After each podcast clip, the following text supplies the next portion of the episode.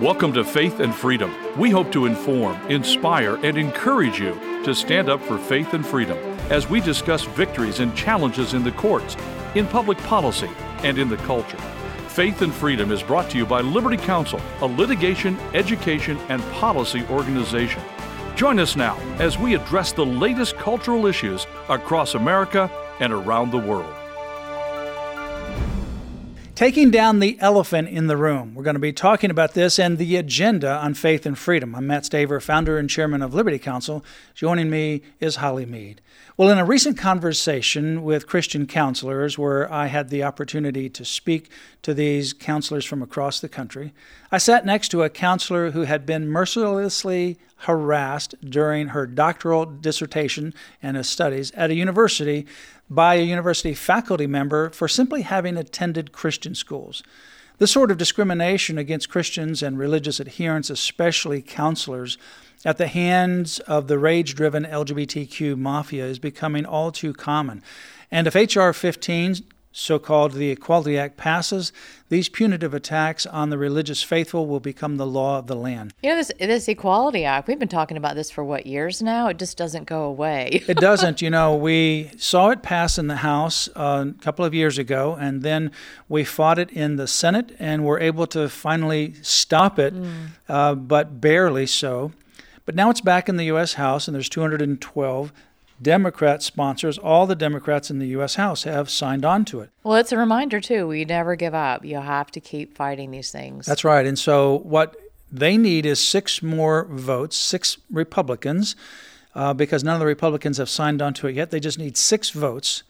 Of the 222 Republicans that are there, they just need six of them. If they get six of them, uh, that will give them their 218, which is enough to put this out on the floor and pass it, even though the Speaker of the House objects. So they can bypass the Speaker of the House, put it out there for the vote, and then whisk it over to the U.S. Senate, where we will have a fight on our hands to stop the bill. H.R. 15, the so called Equality Act, is the elephant in the room. The whole LGBTQ agenda is the elephant in the room, if you will, because it is, it is presented as equality, but it has nothing to do with equality.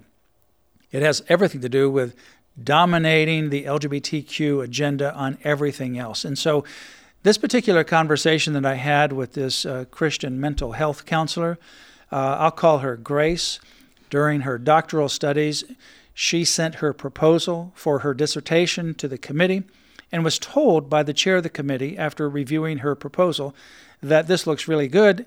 It should be approved within two weeks, after which she could begin writing her dissertation but the two weeks came and went without a word. Grace then learned that one of the pro LGBTQ faculty members on the committee would not allow her research to continue. The faculty member demanded that Grace see the school's student counselor for some re education. In other words, to be re educated regarding the LGBTQ agenda, even though her doctoral dissertation was not about LGBTQ. It was about, um, believe it or not, the bias in academic institutions against people of faith and Christians in general, not about the LGBTQ in particular. And so that's ironic. This pro LGBTQ faculty member on the committee would in no way approve this doctoral dissertation to move forward. So she sent her to the student counselor. She wanted her to go to the student counselor who the counselor who was employed by the school is not LGBTQ, but he is very pro LGBTQ. And this faculty member thought this person's going to set her straight and get her right because she's obviously wrong in that she's already gone to these Christian undergrad schools and got her master's degree in Christian schools and she's worked for Christian counselors. So she needs to be re educated. So she sits down with the Christian counselor and shares her story. And the counselor says, you know, I don't see anything wrong with what you're doing or how you're proceeding. Let me go witness this firsthand. Let me sit in on your next committee meeting while you plead with the committee to move forward. Let me just sit there and observe so I can see it firsthand. So that happened. Another committee hearing, and this time the student counselor is sitting in on it. After it's over, he comes to Grace and says, You know, you're right everything you said is, I think, right on. But there's one faculty member has it against you, and there is no way she's going to let your doctoral dissertation move forward. Unbelievable. So he says, you know, you need to ask for a new committee. So mm-hmm. she asked for a new committee, and the second committee has the same thing. They're not going to allow her to go forward. They're not going to allow a doctoral dissertation to go forward that researches whether there's bias in higher education against people of faith. But nothing to do with LGBTQ. Nothing to do with LGBTQ. So Grace becomes her own example of the bias. Exactly. So she ends up taking a year off to try to resolve this because now the faculty are, the pro LGBT faculty, they are coming against her.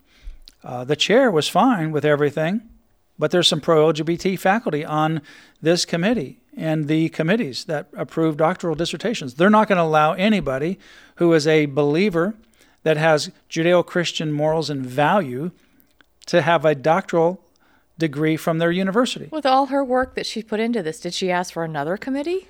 At this point in time, uh, the counselor told her it looks like it's hopeless that you're just not going to be able to get it Find passed. another school? Or, And so Yeah. what she did was she went to another school, uh, amazingly switching during the time of her dissertation, and the other school allowed her to come there and do her dissertation. She did it on this subject, and she now has her PhD degree, and she is now a professor of counseling.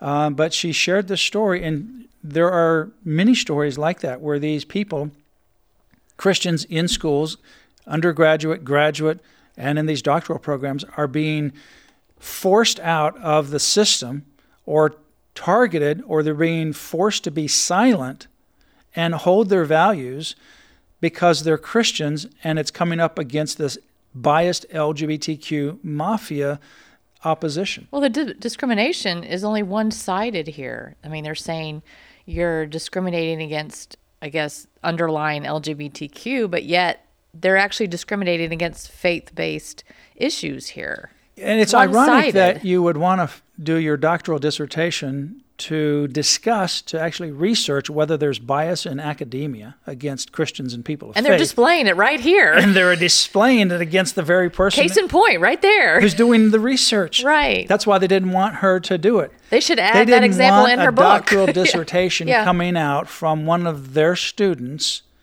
that would suggest that there's bias in higher education in academic circles against Christians and people of faith. It's pretty obvious there is. And they're obvious that there is. And She she's put that story in her I- book, I, yeah. asked her, I said, Did you talk about yourself? And she said, No, but that's for the book. Yeah. Uh, she just wanted to be objective on this and talk about what's out there.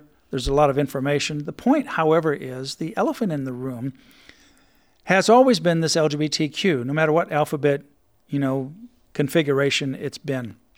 We said years ago that this is never about tolerance. That's the language that they use. They just want to be treated equal, just tolerance. It's always about dominance. It's about you believing and accepting everything that they say and stand for. And if you don't, then you will be removed from the system. This is also the tip of the spear with regards to counselors, with regards to all these laws that are coming against Christian and other counseling. We have fought against those uh, since 2012 when it first happened in California. We've won two decisions at the Federal Court of Appeals striking down the counseling bans that say you can't provide counsel to someone who seeks to change unwanted same sex attractions, behaviors, or gender identity or gender confusion. Those were struck down, and those uh, decisions cover, they're binding on Florida, Alabama, and Georgia. They struck down collectively 23 different counseling laws, but there's still 87 of those counseling laws that are still in existence, including 26 states, and the rest of those are local city or county ordinances across the country. 87. Those are still out there. We're continuing to press forward to strike those down. But this case of the legislation, the so called Equality Act, misnamed under H.R. 15, that would impose this LGBTQ agenda across the board. It would be a weapon against counselors. It would be a weapon that would be used by the schools to force this LGBT agenda. It could ultimately be used to revoke tax exemption, accreditation on the college, graduate level, undergraduate level, doctoral level, and so much more.